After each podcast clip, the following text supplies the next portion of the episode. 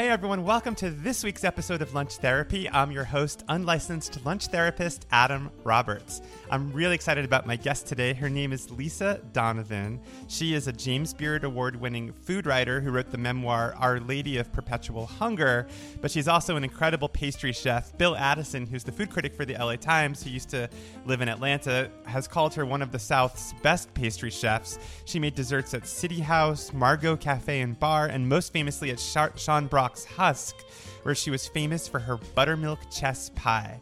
And in today's session, we talk about her recent diagnosis of celiac. I mean, I'm a Southern baker, you know, and I built in French technique. And so everything is about this good quality wheat flour. And now I can't even barely touch the stuff. So, how she likes to cook by instinct. Like, I never measure vanilla paste. I never measure salt. I never measure, you know, there are things I just never measure. And I know how much I want at any given moment. And what makes her desserts unique? They're never going to be like fondant, like sculpted cakes. They're going to be traditional layer cakes. They're going to be delicious and they will look beautiful, as beautiful as I can get them, but primarily they're going to be delicious. So, without further ado, here is my lunch therapy session with Lisa Donovan. Here we go. Well, Lisa, thank you so much for doing lunch therapy. Thanks for having me, Adam. I'm very happy to be here.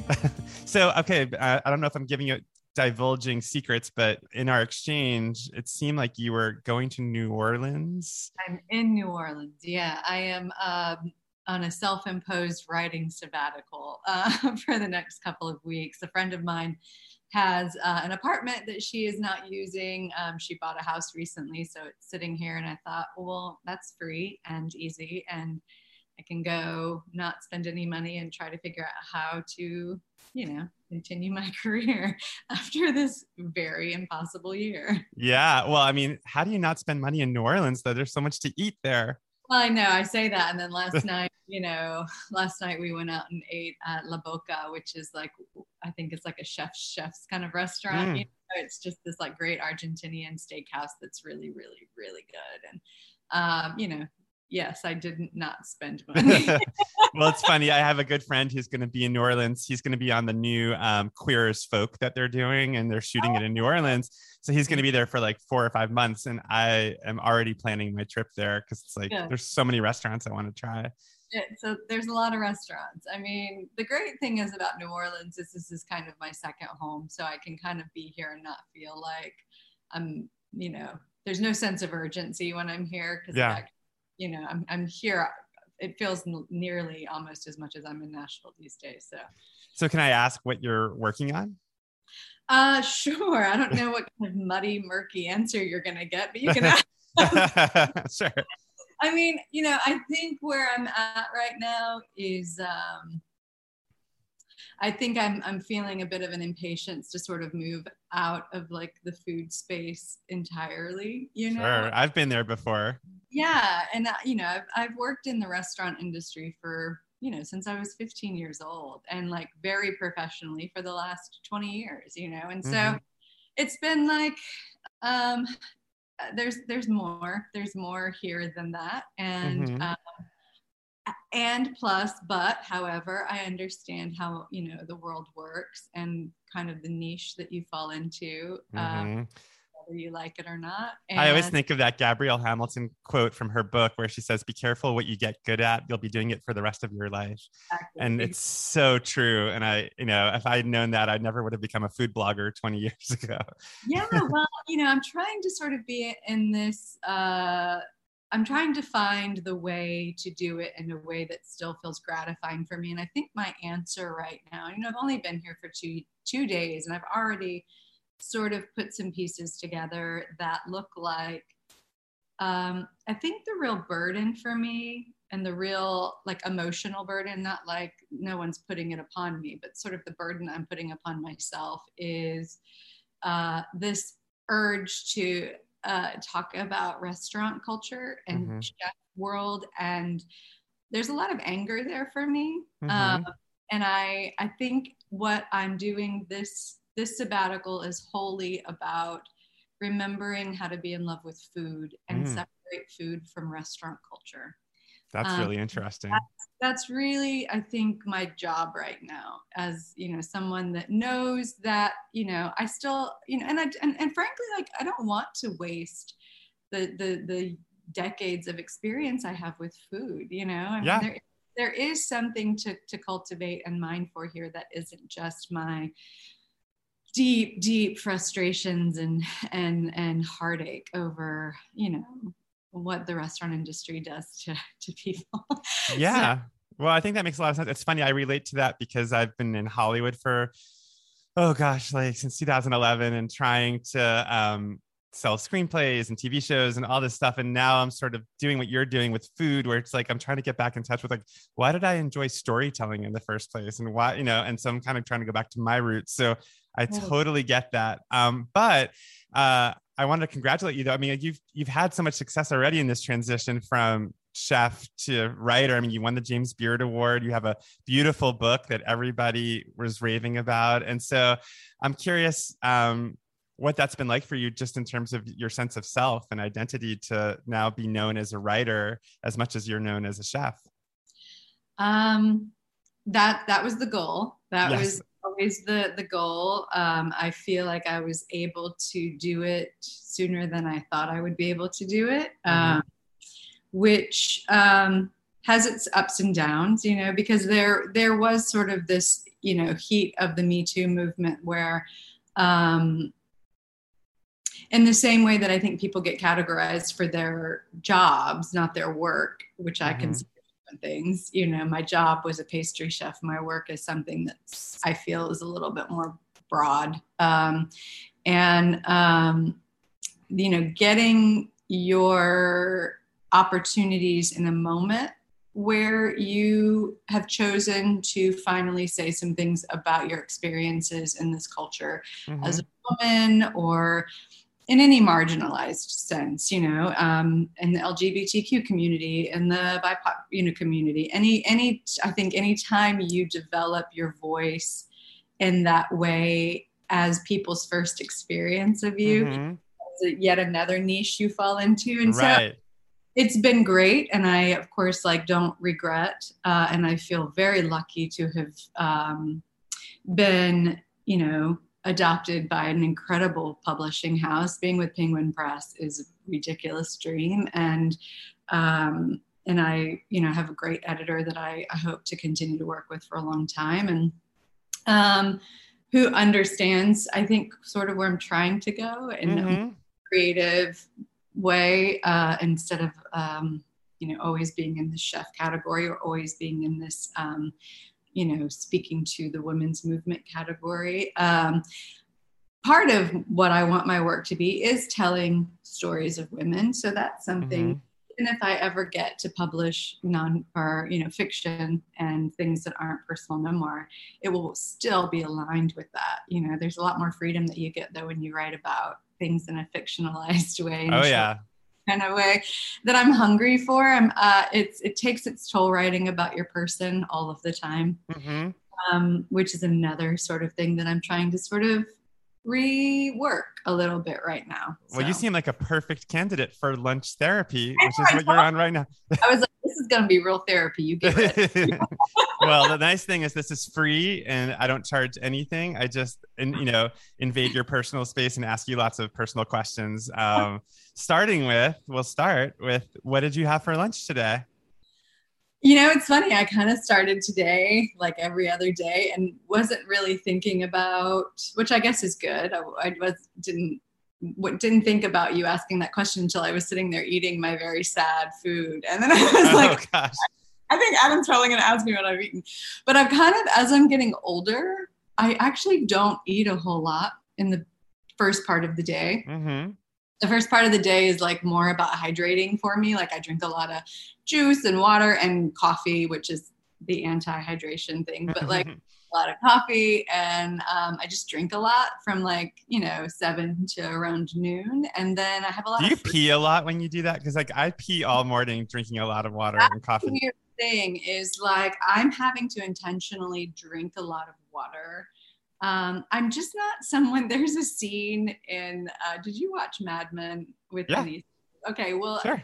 I've watched like I've watched them sort of on a loop since they came out. And there's this one scene, I think it's like in season four, where he's at a diner with Peggy and he's they're drinking coffee and the server keeps trying to give him water and he finally takes a sip of the water and he actually is like like like really visceral reaction on screen to how much he hates water and that's like, really funny my husband's always laughing at me he's like you you have a tribe you know there i just yeah water so like i have to like spend the first part of my day being really intentional about drinking water and getting hydrated so that I can go about the rest of my day and not think about it because I really don't hmm. want to think about it. It's so you don't do you still not like water? I hate water. I hate like I literally I have to choke it down. I really That's so funny. I love water. I really like it. It's so hydrating. I guess that's like what it's supposed to do. Oh, you're so glowy. You're, you're I think it is true, but I pee all the time, so I think I drink too much of it. Um, well, it's also funny because like the way you were just talking about coffee is like I have French friends who put out wine at dinner and don't put out water. It's like just like you just drink wine, you know. Well, there's some theories that suggest that water, like you know, doesn't help your digestion. That you oh. And, and I'm eating all of the time, so there's like. But you kind of avoided the question here, which was, what did you have for lunch? When I eventually start eating, it's usually cold fruit, especially when I'm in the South. Like it's hot, you know, and it's really hot in New Orleans right now. So I always have fruit in the fridge that's really cold, like cantaloupe that's already cut, or watermelon that's already cut, or mango that's already cut. And I'll eat that with some coffee. Was that what you did today? Mm-hmm, that's what I did today. And then when I start to get hungry, I had a really sad piece of gluten free toast with some freshly ground peanut butter and honey on it. and that was it. That's all I've eaten today. Okay. So, as your lunch therapist, I'm picking up on the word sad. you used a couple of times now to refer to your gluten free toast. So, tell me why you think it's sad. Well, it's sad because uh, I hate that I have to eat gluten free toast now. Um, I was diagnosed with Hashimoto about eight years ago, and then I wrecked the train and got diagnosed with something I'm still suffering to say out loud, which is full blown celiac. But like, oh gosh.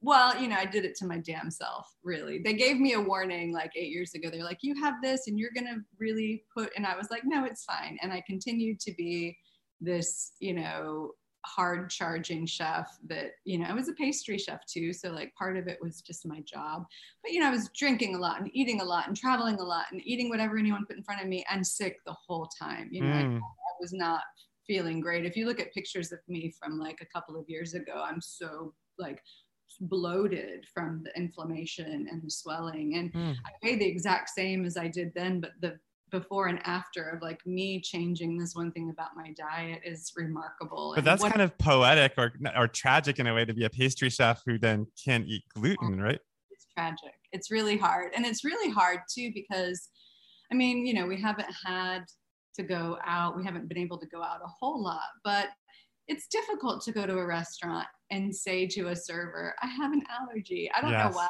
It's just a thing. Like I don't want to have that kind right. of limitation, but I do.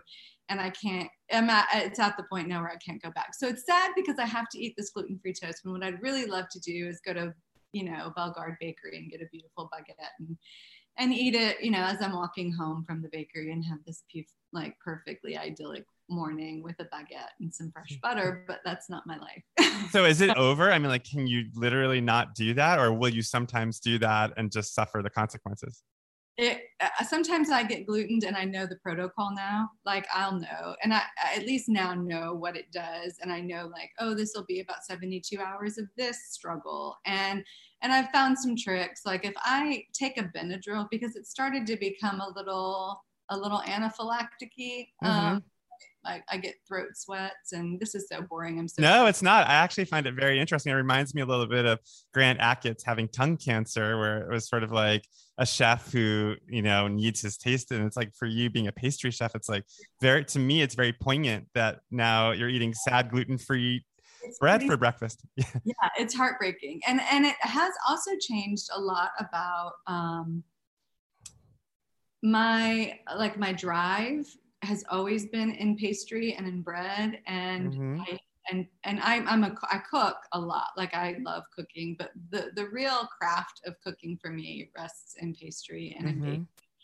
and I just can't bring myself to get excited about cooking gluten free or baking gluten free. Yeah.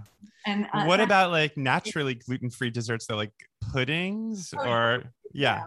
But you know, those aren't the thing. Like I, I really just am still mourning, mourning the loss. so, yes. Uh, but I'm getting over it. I'm starting to get really excited. You know, that Alice Medrich came out with that beautiful book that was that. I don't even know that she used the term gluten free. It was just called Flavor Flours. Mm-hmm talked about all these beautiful other flours and sort of made it about something that wasn't a restriction, but you know, uh, and you know, giving you access to like a whole other pantry. And mm-hmm. so, um, you know, when I start thinking about it that way, I can get really excited. Um, but it is, it's just like a total one. You know, it just changes everything about. I mean, I'm a Southern baker. yes. Know, and a built-in French technique, and so everything is about this good quality wheat flour and mm. now i can't even barely touch the stuff so but it seems like it overlaps neatly with your career shift too that as you were already thinking about right. moving away from restaurants to writing it's yeah. actually like well now what you did in those restaurants you couldn't necessarily do anymore so it's kind of makes it, it, easier for yeah. sure like there it definitely is like a, well there's no going back to that right or if you did go back to it, I guess like creatively, I mean, there must be some kind of creative opportunity there to sort of maybe take what you know and then apply it to yeah. you know gluten-free baking. I don't know if that's exciting to you, but I'm sure there's plenty of chefs out there who are doing that. it is and it isn't. You know, I can get. You know, I still have daydreams. Um, I know. I don't think I have daydreams that last very long about having a bakery anymore. Um, because that takes a really particular kind of energy mm-hmm. uh, and and uh, really deep deep like never ending not sleeping passion for the the you know i just don't have that anymore and mm-hmm. I, I mm-hmm you know, I know a lot of bread bakers who do, and I love watching them. But I'm, you know, I'm so tired and middle aged now that I'm. Just, I don't. I can't imagine. I think we're the same age, so don't say we're middle aged because I, I, was researching you, and we're exactly the same age. So I'm not there yet. but I just uh, like when I think about the ways I, I want to cook, it's simpler now. Yeah. You know, it's it's simpler now. Well, one thing I wanted to ask you about because this is something I'm curious about is um it feels like being a chef or a pastry chef in particular is about pleasing people in a way that's like you're you know you're catering to your customers you're you know you want you want to make people happy supposedly but then i feel like the writing that you've been doing is sort of provocative and it's sort of you know i mean especially talking about the industry and and you know and also basically being willing to put yourself out there and be you know call people out and stuff so i wonder like if those two instincts are at war within you or how do you make peace with those two sides of yourself um, I don't know that I have. right. Um, I, I think there is there is a part of me that um, does really work in food because I have a deep sense of wanting to provide for people more mm-hmm. than please people. I think it's interesting. They're taking kind of um, uh, urge than it is a pleasing kind of mm. urge you know, in there is, you know, of course, I, I, I love hospitality and I love true hospitality and I love the sense of like what looking at a room and seeing what anyone might need in any given moment and knowing the answer and mm. knowing I give that is a real powerful feeling for me. Like it's a real, it's a thing that I really love that is a gift of mine like and a gift of certain people like and i can recognize other people who sort of are hardwired for that hospitality sort of urge mm-hmm. um, and i love when i find them and they're actually working in hospitality. We get you know we get disheartened i think and we don't stay very long sometimes or we stay too long sometimes. Um, what's but- the difference i just have to ask though because that's really interesting to me but like what how would you distinguish the difference between taking care of people versus pleasing people? Because mm. i guess you distinguish that but i'm curious how you distinguish that. I think i distinguish that by saying um, pleasing people feels very um, generic and surface mm-hmm. taking care of people and caretaking is something a little deeper where you're not inserting yourself in the need you're just providing the tools to fulfill the need right mm-hmm and I think when you're trying to please someone, it's also sort of a selfish need as well for something. And when you're when you're truly truly aiming for true hospitality in a caretaking kind of way, you're not the the one that needs anything from it, you know. Mm. And so, and so I think, you know, when I think of really true hospitalitarians like Pardis Stitt, and, you know, I mean, there are a, a thousand I could name, but Pardis Stitt is sort of my like ultimate ideal of, of who how to set a tone that is watchful and careful and considerate and generous. Is she in Birmingham? Birmingham. She has. She's uh, Frank. She yeah. and Frank have uh, Fonfon and Chez Fonfon and uh, Highlands and uh, Bottega. Okay. And, uh, and she is just someone that whenever I think about true caretaking and hospitality, her name comes to mind because she can look easily and she won't insert herself but mm. before you know it you have something that you were about to realize you needed in, in, a, in a moment. And, and you all of your all of your things are and all of your needs are anticipated. And it's not to say like um, the beauty of someone like Pardis Stitt um, is there's it's not it's not like a spoil. It's mm-hmm. the way she interacts with people all the time, which mm. is watch and to care and to, you know, and to sit at a table if you're having lunch with someone and to recognize that like their, you know, their water is halfway full, your mm-hmm. water is a quarter of the way full. Well, you fill up their water first and then you fill up yours. Right. There's just a you know there's just a, a, a, flow that you can get into that feels really nice to offer of yourself for people. Well what i'm getting from what you're saying which is interesting because it's making me think about bill addison. I was reading his article about you and the way he described your desserts because it sort of feels like what you're saying is it's, it's not about ego or narcissism. It's about just sort of putting something in front of somebody that's honest and real and and and I forget how he described your desserts but that he like how much he loved them. But it seemed like he was talking about sort of how they weren't flashy or yeah. show offy. They were kind of r- rustic, well, I guess. I just wanted things to be delicious and mm. comfortable and not intimidating. And I right. really, really that those were sort of my um, you know, even when I was in the big leagues and, you know, people were tweezering, you know, bee pollen on like little one little spot of a steak or something, you know, like I I wanted every single guest to feel a sense of like utter and complete comfort mm-hmm. before they left the restaurant. Um, I don't deal in pretensions, and I really hate food that does. I've mm-hmm. got a point now where like I don't care how delicious it is. If if it looks like I have to think for three minutes about the right way to eat it, I'm just I, I lose interest. You know, mm-hmm. I, lose interest really quickly and that kind of stuff. Now I have a lot of friends that cook that way and make beautiful dishes. Um, I just prefer to make you feel really comfortable and give you something hopefully that is really also full of flavor. And mm-hmm. um, I don't know. I just I never wanted anyone to feel intimidated by a dessert you know i wanted them to feel like that that same satisfaction that you get when you're sitting on the couch and you know you're just in your cozies and you're in your like you have a you have a spoon and the pint of ice cream and it's mm-hmm.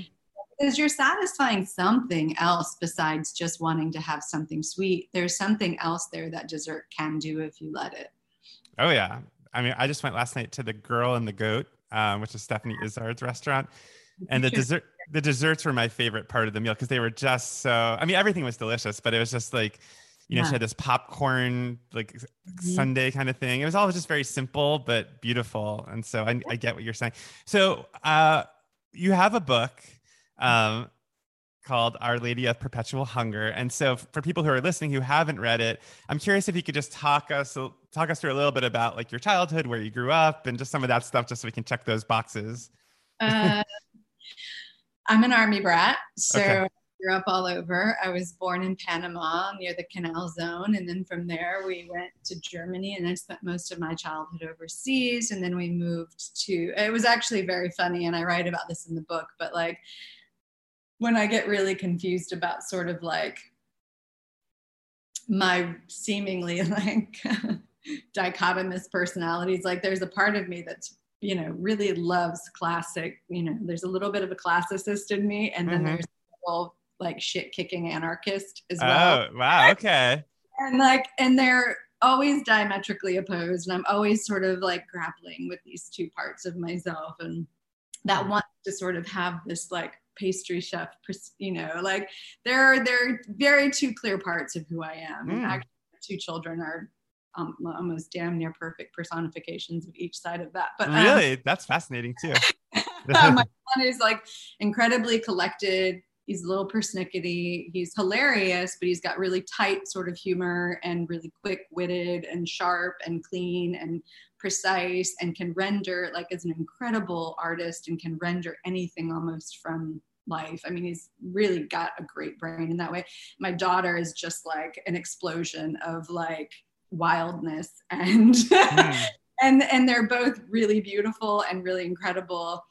Um, and I'm like, my mom actually called it. She was like, she's like, you know, I never realized like how much, like how those two people are actually like the the halves of your personality. I love that. I'm jealous. I wish I had two kids that were two halves of my personality. I don't know what they would be, but um, I'm curious if is there are there two dishes that you make that embody those two sides of you? Like, is there one that you make when you're feeling more um, you know controlled and one that you make when you're feeling a little wilder um no i think my pastry i think like my my baking kind of falls into this one category of like being i think i think the way where you can recognize it in my baking is not necessarily in one dish but in the way that each dish is presented so you like like for example um there you know primarily like my catalog of recipes are very rooted in this comfort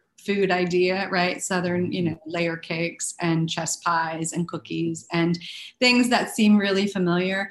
But where it becomes really sort of the part of my brain that needs sort of this technical um, astuteness and mm-hmm. tightness mm-hmm. and obsession and um, strange sort of, you know, fixation part of my mm-hmm. personality is the technique. So there's a lot of French technique. There's a lot of really deeply practicing, you know, layers of technique to get those custards mm. just right, to get those layers just right of the pastry, to get, you know, and so what I I think what I ended up kind of naturally doing was taking things that made me feel really comforted and warm and and loved as a recipe and as a as a food item and then really reworking it from the back end with this really sort of um, semi-obsessive you know technical you know fixation. Well it's funny because i was watching baking with julia yesterday. It was on this i have this app on my apple tv called pluto which shows old episodes of like cooking shows and stuff. So and i was watching her cook with the guy that wrote the book death by chocolate. And this was like in the 90 early i guess it was in the 80s and he was he was shocking her because he made a raspberry puree and he's like i'm going to do something very modern and he flung it onto the plate and she was like oh my goodness she says it looks like blood but i guess when we were talking about being like wild in the kitchen like i guess i was thinking of like you know swooping like sauces and stuff but it feels like your food isn't like that at all no no i mean i, I no, and I, I don't think that's my personality so much as just um and I never worked in restaurants I think that would have allowed that. Honestly. Right. You know, I never worked in places that were swoopy, splashy kind of right. places. So, so when you when you so I know that we talked a little bit about your childhood, but I guess I'm curious, like, can you walk us through the journey from cooking at home as a kid to being working at some of the top restaurants in the country? Like, how did that happen? The reason I bring up this whole weird dichotomous personality is because I was sort of raised in this very German, cold, classic, antiquated, you know, and I was eating pastries in Vienna that are like, you know, a little stodgy, but really flavor and like, you know, they they mean something, these desserts. Mm-hmm. And then I would we would flop back over to South Georgia or North Georgia, whichever one that my dad needed to go to training. And so I would have these experiences of like, classic European, you know, finesse. And then I would go to the South and it Mm. literally was just like shit kicking redneck boys, like with like warm oysters in a cooler and like, you know, and it was just a whole different, like I was flip flopping between these two worlds. And when I think about my childhood, I can see the why of, Mhm. of, of me in a lot of ways. Like, well, it makes it makes me think about the way that like biography gets imprinted on our food in a weird way, like that your personal experiences get channeled through the food that you make, which is so cool. Yeah, totally. And I can remember those days walking through like the you know the the square in in, in, in any Austrian city, Salzburg, or, you know, and like being obsessed at 10 years old with the Mhm. chocolate cases and the pastry cases. And I didn't, I still don't really actually have much of a sweet tooth. I don't, dessert's not my go-to, honestly. Really?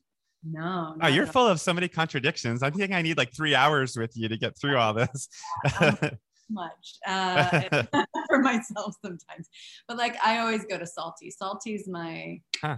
I'll always go to salty uh anytime. But but I think I was obsessed with like the presence of them. Like they're incredible to see these like cakes in a window that Mhm. are I mean they don't they don't look like they could be real. They don't look like you could eat them, you know. They're so beautifully done and as an American kid, like I'd never seen anything like that, you know. Mhm.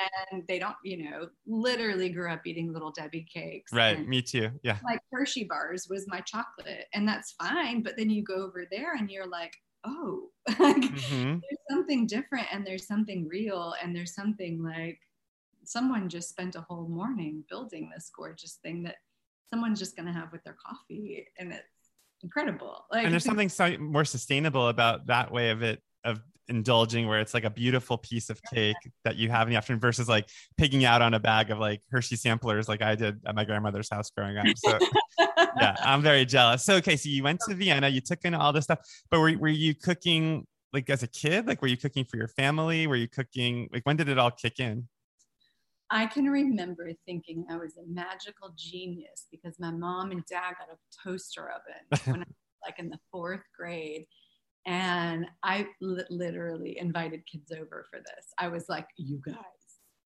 Because I started putting Chips Ahoy cookies in the toaster oven and warming them up just a little bit, right? Mm. Just enough where like the edges got just a little burned wow got like, it It was like step one, and then step two was like putting a marshmallow on top and like wow grilling it. And so like it became this thing. Like I would invite kids over, and we would like come up with Chips Ahoy toaster oven concoction. That's so funny. My mom once bought me um this thing at the grocery store. It was called Dolce Fruta, and it was basically like magic shell. And I remember like dipping grapes in it and like putting making chocolate covered grapes and thinking I was a genius. Like, oh my god, this is incredible. so I know exactly what you're talking about. But yeah, keep going. I keep interrupting you, so keep telling your story. that was like that. Uh, no, otherwise we, you know, I ate a lot of Burger King on post. There was always a Burger King, and so Mhm. like I was always eating Burger King. And uh, my mom would cook us dinner at night. And it was traditional, you know, lower to middle class family dinners. A lot Mhm. of, you know, a lot of TV dinners, and a lot of casseroles, which I love. You know, Mhm. chicken casserole that like no one would not like that chicken casserole. right. it's just there's like there's there's no way to not like it. Um um but yeah, and then I started really started getting into baking um later. I knew I loved eating and I didn't know what to do with that because that's not a thing a girl is supposed to love, mm-hmm. especially growing up then. You know, like Sure. you weren't supposed to, and I was a dancer and I really wasn't supposed to love eating and I loved I loved eating. I've always loved eating. It's like being a gay man now. Totally, yeah. yeah. I. I mean, a lot of my gay guy friends, guys, I think in particular, Yeah. that are, are having a hard time sort of with that relationship. And Sure. Yeah. That's really familiar to like being a teen in the early 90s. you Mhm. like and it just wasn't a thing you were allowed to do and all of my friends were like so tragically skinny and it was the kate moss era Mhm. and like and i don't know i remember i also got tragically thin in order to try to keep dancing And my dad did this really great thing that I will always really be grateful to him for. Um, you know, I'm kind of I'm not a tall girl, but I'm a sturdy girl, you know, mm-hmm. and like I am a weight now that I'm like, oh, just I carry my weight fine. Like it's great. I'm five six and I can be this weight and I'm totally happy. But back then I was still this weight and I was trying to be a more petite woman so that mm-hmm. I could mm-hmm. dancing and I eventually got down to like 102 pounds, which wow. for my friend is unthinkable. And you know, was very thin and was very wispy and you know and i could do all the beautiful things and i didn't have you know anything moving around when and I this was, ballet you're talking about and yeah. was that was that encouraged like by your teachers to lose weight i mean were they pushing you yeah. to do that wow. well culturally yes like you just you just knew like if you were not the right size you weren't going to get roles you weren't mm-hmm. going to get in the front you weren't going to you definitely weren't going to get the pas de deux. You weren't going to get to, right. you know, you weren't going to get to do much. You were going to mm-hmm. be background filler. And the bigger you were, the further back you got. And the reality was, I should have been a modern dancer. And I had teachers that tried to push me into that space. And I was like, no, I'm a ballerina. it feels like there's a place for that now in like 2021 there should be like a body positive ballet like a ballet that's like for I mean, all shapes and sizes yeah i mean we can move you know yeah not, it's there's not it's not the problem. But my dad did this great thing um, where uh, when i got really thin he took me to a dietitian. Mm. and um, that's when i started really thinking about food and thinking about like the power of food. And she was really incredible. I had to see her once a week. And the goal was to like for me to gain like 15 pounds which was kind of dumb like i you know but whatever. Like I, I'm, I'm glad we're in a space where we don't clock women's numbers the way we used to, or people's sure. numbers the way we used to. But like back then, there was like a weight that you had to be that was health healthy. Mm-hmm. Um, and we know more now, which is very good. And um, but she was so useful in helping me get excited about food to like empower myself. And I started getting really excited about learning about, you know, which proteins and which carbohydrates like make you like stronger and healthier. Mm.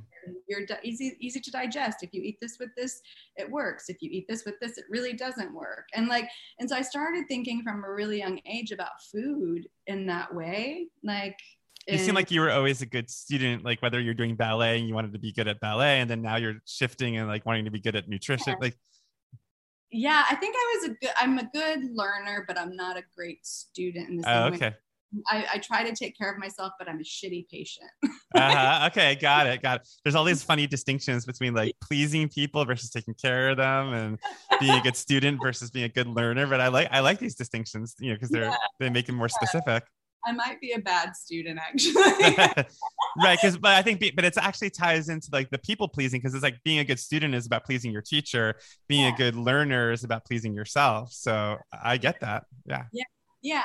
So that was that was a big beginning for me. And then it kind of rolled from there. I started really enjoying just i mean doing dumb stuff like baking from boxes and mm-hmm. you know trying to sort of like i would bake from a box but then i'd be like i don't like the frosting. I'm going to make my own frosting. Mm. i'll make my own frosting. And i started like taking it apart to where like i just wasn't satisfied with any store bought thing. I wanted to make it all. And also i started to get nostalgic for growing up in europe and having just the ease of walking down the street and getting like a beautiful Brötchen mm-hmm. any, any time of the day, you know. And, What's and a Brötchen?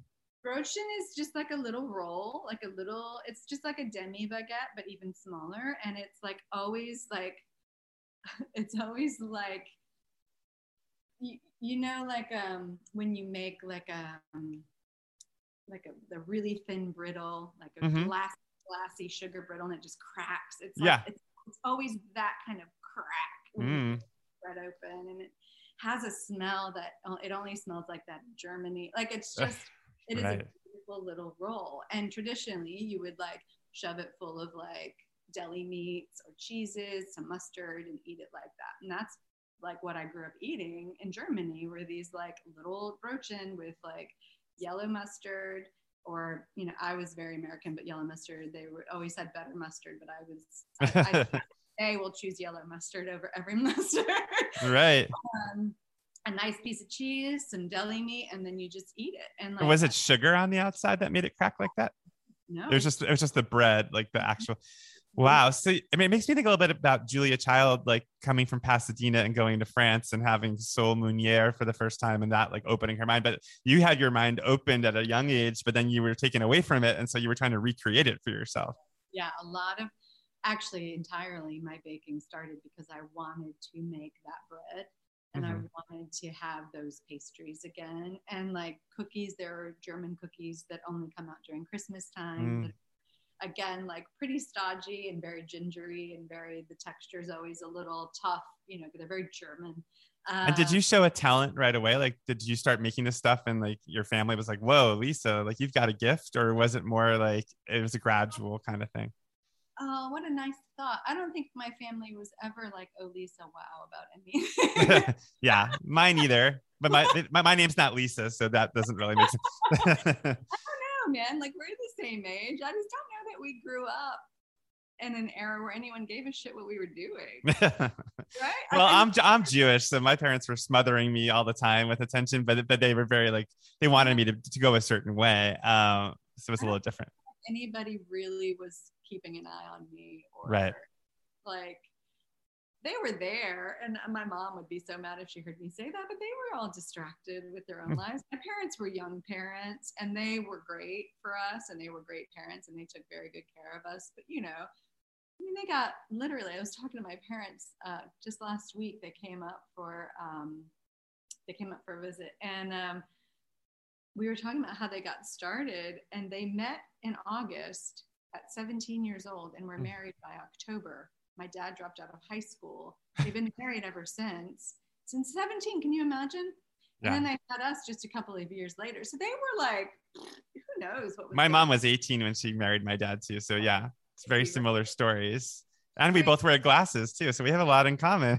might be the same person. I think so. Uh, okay, so wait, when did you start working in professional kitchens? Um, well, I've always, I, I think I've always worked in kitchens. I, I took my first job at 15. I Wow. was a potato peeler for a, a family buffet called Park Place in Dahlonega, Georgia. Um, and then worked at a Hungry Howie's pizza place. and I was like, and I, there was something, and this is really dumb, but it was one of those moments where I actually got scared at how good I was. I could run both ovens, both deck ovens on a busy Saturday night, and just I could move so fast. Hmm. And and all of a sudden I was running the I just was there to like work the cash cashier. Like it was a summer job. I was just Mhm. gonna, you know, fucking add up people's stuff and get them out the door. And all of a sudden I had to jump on the deck one night and that's where I stayed. And I was fast and good and I could Mhm. sling pizzas and get them out the door. And then I was like, oh shit.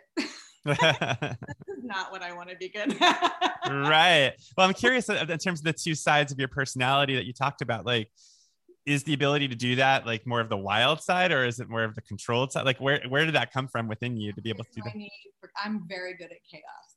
Chaos. I'm really good at yeah, I'm really good at like seeing something and knowing how to hopefully insert myself in a positive way. Like Mhm. I'm not like I'm the boss, like I'm not trying to be the leader, but I know where I can go to fucking help. where I'm like, oh, I can I can lock this down and I'll like find the space where I can solve that one problem. I, I'm a really big problem solver. Like everything I want to do is about solving problems. I'm just driven to solve problems. It's a very blue collar thing. no, I get that. Well, Yeah. also like there, there's something about that energy of like being in a physical space where there's real physical things to do, which runs completely counter to like what you're doing now, which I, you know, sitting in front of a blank screen and just having to type words. It's like sometimes like when I'm doing that, I'm like, I, I wish I was in the kitchen, like running around, like turning burners on and off. So like, how do, do you sometimes feel that way when you're writing? I feel that way all the time when I'm writing. It's Yeah. just um, because I think the constant like hurricane in my brain, and it's and I don't even mean that in a noble way. Like I wish I could organize myself better. I wish Mhm. I could, you know, the only space I feel truly organized right now, and I'm hoping to get there with writing. I'm getting closer with writing, but the, the only space that I am truly organized physically and mentally and emotionally is in the kitchen. Mm-hmm. all my boxes are locked. Will you tell me about that? I'm so curious because like having had the experience that you've had and being such a celebrated chef, like so when you go in, like what was the last meal that you cooked that was like a real meal, and like and what was that like, and how do you go about it? I mean, now I, you know, I, I basically just cook for my family now, which yeah. nice. And um, my parents were in town, and um, my dad said that he wanted some steak, and so I went to the butcher and got a, a really nice um, tri-tip, and uh, I had he had brought some. He's a he calls himself a gardener, but he has a full blown farm in Northwest wow. Florida. I mean, he brought up about four pounds of red potatoes, and I had just gotten some uh, crimson okra from my friend um, who grows it down the street from my house. Um, and what else did we have? Um, I made some cornbread. Wow. And, um, and it was a really simple meal. And I just, you know, my mom gets overwhelmed by cooking really easily and she even gets overwhelmed by me cooking and i'm like it's it's okay. Like this is i'm happy to do this. Not only does it make me happy but it's actually really easy for me mom. Like it doesn't stress me out the way it stresses you out.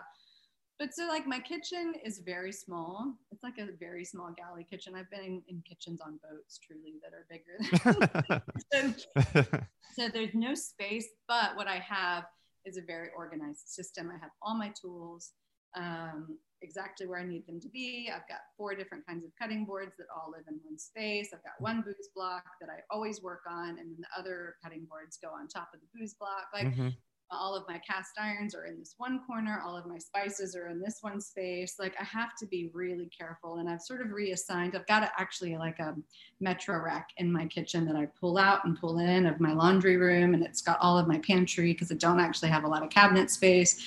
So all of my things are organized in nice little um, i call them restaurant containers because they remind me of like when you go to like certain restaurants, they have these little plastic containers that have all of their mm-hmm. uh, high quality plastic containers with all the labels. So I've got all of my shit labeled and organized so that I can just grab it easily.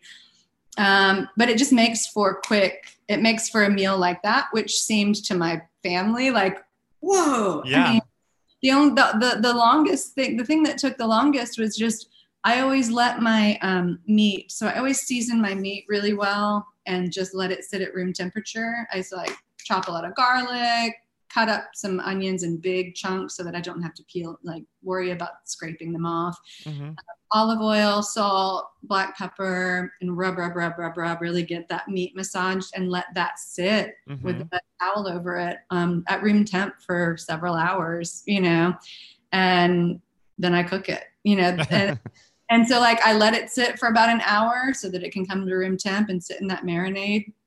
And I'll go drink a glass of wine and visit. And then I'll go into the kitchen, get the vegetables prepped, and everything was just a high roast. I wasn't trying to do anything fancy. I seasoned everything really well. Uh-huh. And then I roasted the okra and the potatoes, um, whipped up the cornbread, which is a muscle memory at this point, you know. Mm-hmm. And so everything's just a, a move, you know, like yeah. I'm more the cast iron skillet while I'm seasoning the vegetables. And then I pull out the cast iron skillet and pour the batter in. And mm-hmm. it's like and, a dance. It's like when you were a dancer, it makes me think that you're dancing through your kitchen, you know? And, and always trying to like, I've got only got one oven at home and it's a regular janky ass oven. It's nothing special. So I'm mm-hmm. always thinking about the temperature. And especially in the summer, I want the oven on as little as possible. Mm-hmm. And and I don't have a fan because it's a shitty kitchen. And so I'm always having to sort of think about like airflow and like how to keep mm-hmm. everything from like steaming out the living room, which is like right there. And well, it makes uh, me think a little bit about the way you describe Perdis. Um, yeah you know the way that you said that she kind of walks into a restaurant or walks into her restaurant sees the whole room and sees everything there. And it feels like you have that sort of like terminator vision like you know in your kitchen. It's like okay this is roasting this has got to go the steak is marinating that you know it's like see you see it all happening at once. There's i think i think for me the people who i love and i'm drawn to the most and it's because i, I you know i love people who are in their head all of the time yeah. but my favorite people who cook food and are in food are in it with their whole bodies. Mm-hmm.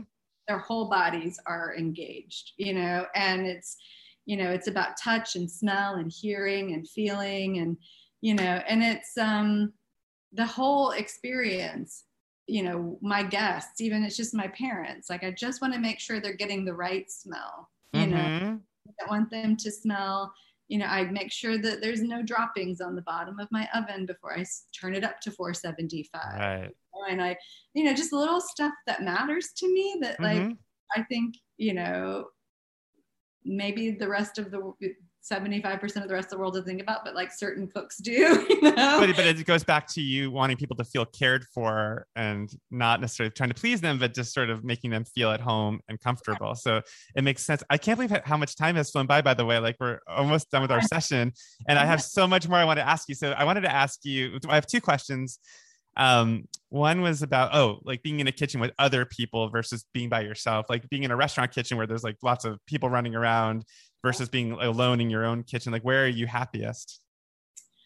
Well, the the great thing about being a pastry chef is that typically you're pretty alone in the kitchen. Mm-hmm. You know, so I, you know, I only worked on the line a marginal amount of, you know, my experiences. I mean, I would train my pastry cooks to work pastry during the night and be there um, and I don't mind that energy. It's fun. And I love doing events with other people. And I love being in a space where, like, you're, you know, you're working, depending on who the people are. But mm-hmm. typically, mm-hmm. I'm with like my crew. I'm with like Cheetie Kumar and Rebecca Wilcomb. And, you know, I'm with like my best friends. Mm-hmm. we're like always blaring music. And I mean, those are basically the only things I say yes to anymore. Right. Like, if it's going to be fun for you and not yeah. dealing with like toxic restaurant culture. Yeah. And there, yeah. it's always women, you know. Yes. There, there are men I love cooking with. Um, Jason Stanhope in Charleston, South Carolina is someone I love cooking with. I cooked with him.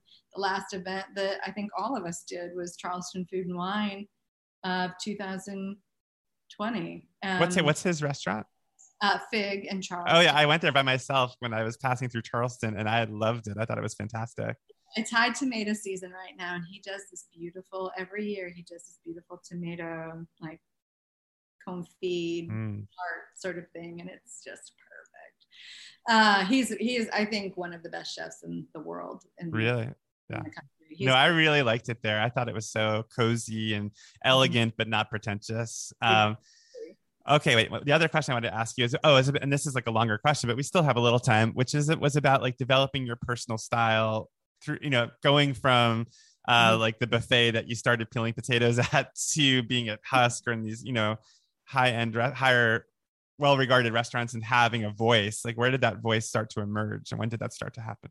Um, I, you know, I was kind of really trying to focus on technique. And I, you know, before I started working professionally in pastry and restaurants, I was like, way back in the day. It's so common now, but it was very weird back then. But I was so grateful. And it was something that I think was unusual because I was um, unusual, but not unusual in a town like Nashville. One of the great things about Nashville is like this real urge that everyone has to support cottage industry and mm-hmm. to you know and i was you know i was a cocktail server at a shitty college bar and mm-hmm. and it was terrible and when i would go home i would have you know one of my kids i have to take i'd have to do like drop off pick up my husband would work during the day i'd work at night well it was, still wasn't enough money but i was I compensated for that, um, even with all of the hours we were working. We still were struggling, and so I started running a bake shop out of my kitchen, and I would do. Um, I would do cakes and breads and sell things to my neighbors, and they would um, make special requests. And it's it's funny because I I sort of never really think about it, but I was doing a lot of gluten free baking back. Mm, really? And I've been thinking, I've been recalling it a lot lately because there were a lot of um, kids with allergies. This was when sort of the allergy culture, we started seeing it with the young kids a lot. Mm-hmm. And a lot of, and there were a lot of vegans in my neighborhood and stuff like that. And so, this is I, in Nashville? Mm-hmm. Okay. Yeah. Uh, and, you know, I would make a lot of vegan, gluten free, dairy free, you know, cakes. And, um, yeah and i my my my caveat was like they're never going to be they're never going to be like fondant like sculpted cakes they're going right. to be traditional layer cakes they're going to be delicious and they will look beautiful, as beautiful as I can get them, but primarily they're going to be delicious. Yeah. like that's my priority. so how do you make how do you make your because like it's funny like I remember the City Bakery in New York used to have a chocolate chip cookie and now they're closed sadly and I, I think the New York Times, David Leite at the New York Times, like uncovered their secrets and like and wrote about how they did it and like they aged their cookie dough for three days. And I've done all that and I've copied that recipe and I've done it, with, you know, with different kinds of butter, European style butter, and I mm-hmm. can never ever get it to taste the way yeah. that it tasted at the City Bakery. And I'm curious for you, are there things that you do or like little touches that you do that you think make your food taste specifically like your food or is i mean how does that all work I hope so. I think, I, I, mean, that's the hope, right? Like yeah. your food tastes like your food. Um, one of my, one of the biggest compliments I ever got was when um, Food and Wine put my hand pie on the cover. And this was just February of last year, which it seems like a decade ago now. But my daughter saw it and she was like, you know, mama, I, if I didn't know that was your hand pie, I would know that was your hand pie. Love that. That's so cool. It's just like she's like, that's yours. Like no one else's hand pie looks like that. And I was like, oh. that's amazing. Yeah.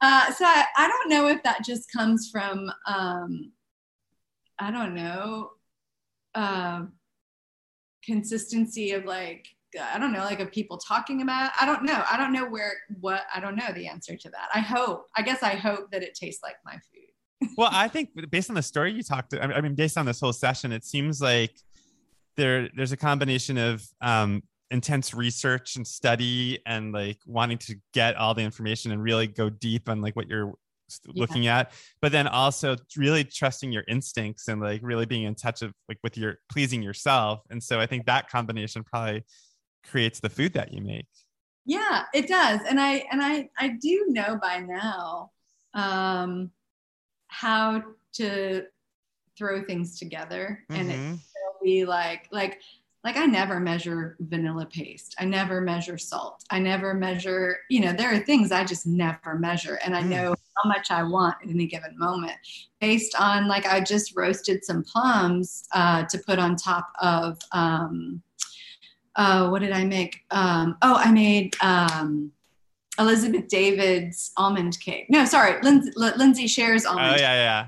Yeah, I made Lindsay Shere's almond cake and changed it up a little bit. It was gluten free, and then also just um, messed with the almond paste a little bit. But um, but was making the plum uh, jam like compote to go on top, and the plums were really tart, and so that informed everything, right? Mm-hmm. So like I know what I want those plums to taste like. I know how to push them in that direction. And that's why recipes don't always work because you mm-hmm. have an informed decision there. Like you have to be part of those plums. Like you have to say, like, well, this cake is actually like perfectly sweet. So I actually want it to stay a little tart, but I really want the vanilla to come out because of this. And so I put a little right. extra vanilla, a little bit less sugar, you know, like and so totally, I, just, I, totally relate to that. I mean, like I get, I make a lot of salads in L because I live in LA, and people mm-hmm. are like, "What did you put in your salad?" Because I'll put it on Instagram, and I'll be like, mm-hmm. olive oil, vinegar, salt, pepper. But it's like it, they want me to like give them more information. It's like, well, I just season it and like taste it, and if it's like salty, then I or not salty enough, I'll add a little more. But yeah, I totally get that way of cooking. You know, I've been looking at your salads; they all look great. And oh, I thank you so much. salad, you know, salad is actually the best place people should start. Yeah. Because baking's too intimidating for everybody. Yeah. everyone's like, whoa, you're going to ruin it. And fine, okay. It's not always true though, but like, but salad is a really great place for people just to start getting comfortable, like tasting as you yeah. go and, and like, adding crunchy, adding like you know different yeah. elements, different textures. Yeah. Um, well, Lisa, so we are not quite at the end because we start every podcast by saying asking what did you have for lunch, but we end every podcast by asking what will you be having for dinner tonight. Oh, um, there is um, a little cafe here in New Orleans called Alma. Okay. Uh, a woman, I believe her name is Melissa. She's a Honduran chef, and she has um, this little Honduran cafe. So I'm gonna go and see what she's got. for dinner and probably have a little cocktail and then come back get back to work. so are you you're there are you there by yourself right now? Yeah. And how, how are you alone? Like when you're like in a city, like me personally, I love it. Like I got, I, I, like being by myself in a new city and going by myself to dinners, but I can imagine some people would be very uncomfortable. I'm curious how you feel. I love being alone. I love traveling alone. I love solitude, especially when I'm trying to work. I um I've not yet figured out how to balance writer's work with my life yet. It's really mm-hmm. hard for me. Like I need space. Like I like I'm covered up in books right now. Yeah. And basically it's like me, a French press, and I've got a giant sketchbook that I'm just like hang on the wall and write ideas and I just sort of need that time to be alone. And then when I'm traveling, I especially like being alone. Um, and and this is like my second home, and oh, I have a lot of friends here that I haven't even told I'm here yet. oh, funny. Well, you're about to be exposed when this gets on goes on the podcast. Yeah. My best friend, one of my best friends, whose apartment is uh, is on loan to me right now. Um, she and I had dinner last night, and we'll probably have dinner most nights. And my son lives here. Oh, cool. So, yeah, so I'm just gonna go get a small sta- snack at Alma and a cocktail, and then my son's coming over, and he's gonna have my leftover um, steak from La Boca, um, and we're gonna visit, and then I'm gonna get back to work. Do you mind if I ask how old is your son? He's 21. Oh my gosh! Wow, you seem way too young. Like we're the same age. Okay, I get. Wow, I guess I could I could have a 21 year old son if I wanted to. I guess it's a little too late for that. Um, wait, I had another question. Oh, I was going to say it's funny talking about traveling alone. I'm working on a project right now that might take me on a road trip through the South, like through, like from mm-hmm. California, from LA, like, and I'm, I'm going to stop in Tucson, I think, and stop in like Austin. And then I want to go to Nashville. Okay. So, as a final question, where should I eat in Nashville? Oh, well, the first place you have to go is Arnold's for lunch. You can't miss that. Arnold's, what is it? Um, Arnold's is a meat and three, which I say, and I always think everyone's going to know what a meat and three is, but most people don't know what a meat and well, three I went is. to college in Atlanta, so I, I have a sense. you yeah. know what a meat and three is. So for those of you who don't know what a meat and three is, a meat and three is a traditional, specifically to Tennessee, is kind of where they originated. Um, where you go through a cafeteria line and they have meats and vegetables, and you choose um, your meat and your three vegetables. Mm-hmm. Two vegetables or solely vegetables or whatever you want, but traditionally you would get a meat and three sides. Um, and Arnold's has been there since 1983. It's Arnold's family, and I think he's I think he's the best chef cook in the city. He's remarkable. Kahlil Arnold has taken it over from his dad, his mother Rose, um, his sister Rose, his brother um, Mon, and his other brother um, Franz. They all run it, and um, they're an incredible family and it is like matriarch run and she's just this powerful incredible woman and the food's remarkable. But what, what, what, what, would i get? What would you what should i order there? Oh gosh. Uh, my favorite food i have to be different now than i used to be. Um, i mean everything is great. It really is pick your pleasure. I mean his fried chicken is remarkable. It's my favorite fried chicken on the face of the planet. Wow okay. I'm getting hungry already. Um, his green beans will knock your socks off. And if you're if, if I'm in town, I'm taking you. So yes, I'm, please, I'm yeah, inserting myself into your. I would love nothing more. That would be fantastic. Um, the green beans are great. His creamed corn is great. The banana pudding is delicious.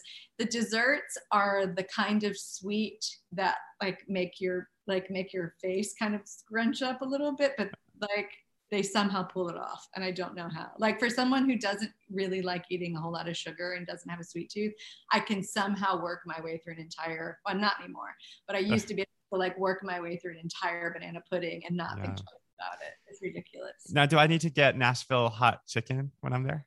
You can. I mean uh, yeah, sure.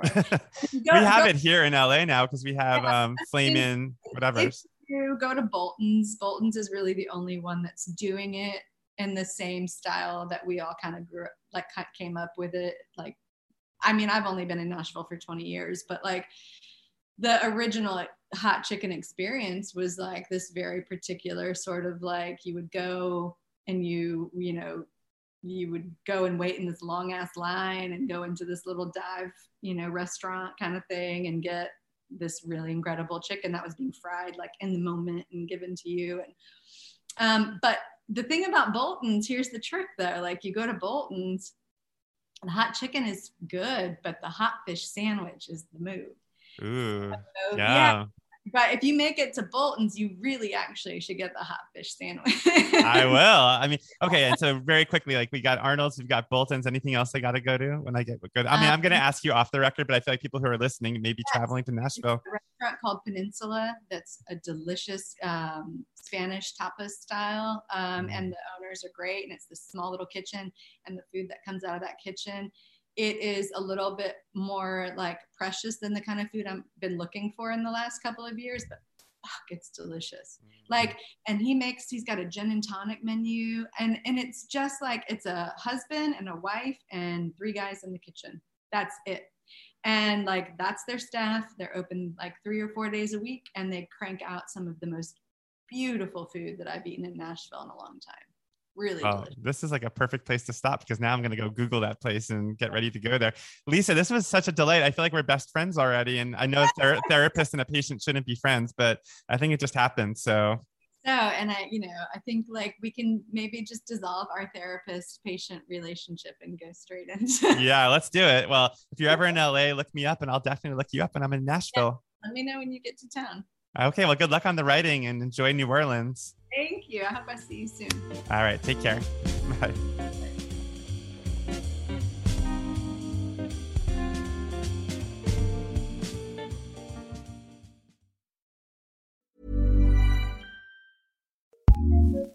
ACAST powers some of the world's best podcasts. Here's a show we recommend. It's the question that's on everyone's mind. How do you live a good life? How much do work, health, relationships matter? What about happiness, meaning, money, and love? What if you're alone or anxious, ill or in pain? These are the questions we explore weekly on the top ranked Good Life Project podcast, hosted by me, award winning author, four time industry founder, and perpetual seeker, Jonathan Fields. Every week, I sit down with world renowned experts, iconic writers, and researchers, and while everyone from Olympic gold medalists to world shaking activists, A list celebs, musicians, and more, all with a single goal to help understand what it truly takes to live a good life and to feel a little less alone along the way. Listen to the Good Life Project podcast on the ACAST app or wherever you get your podcasts. ACAST, Recommends.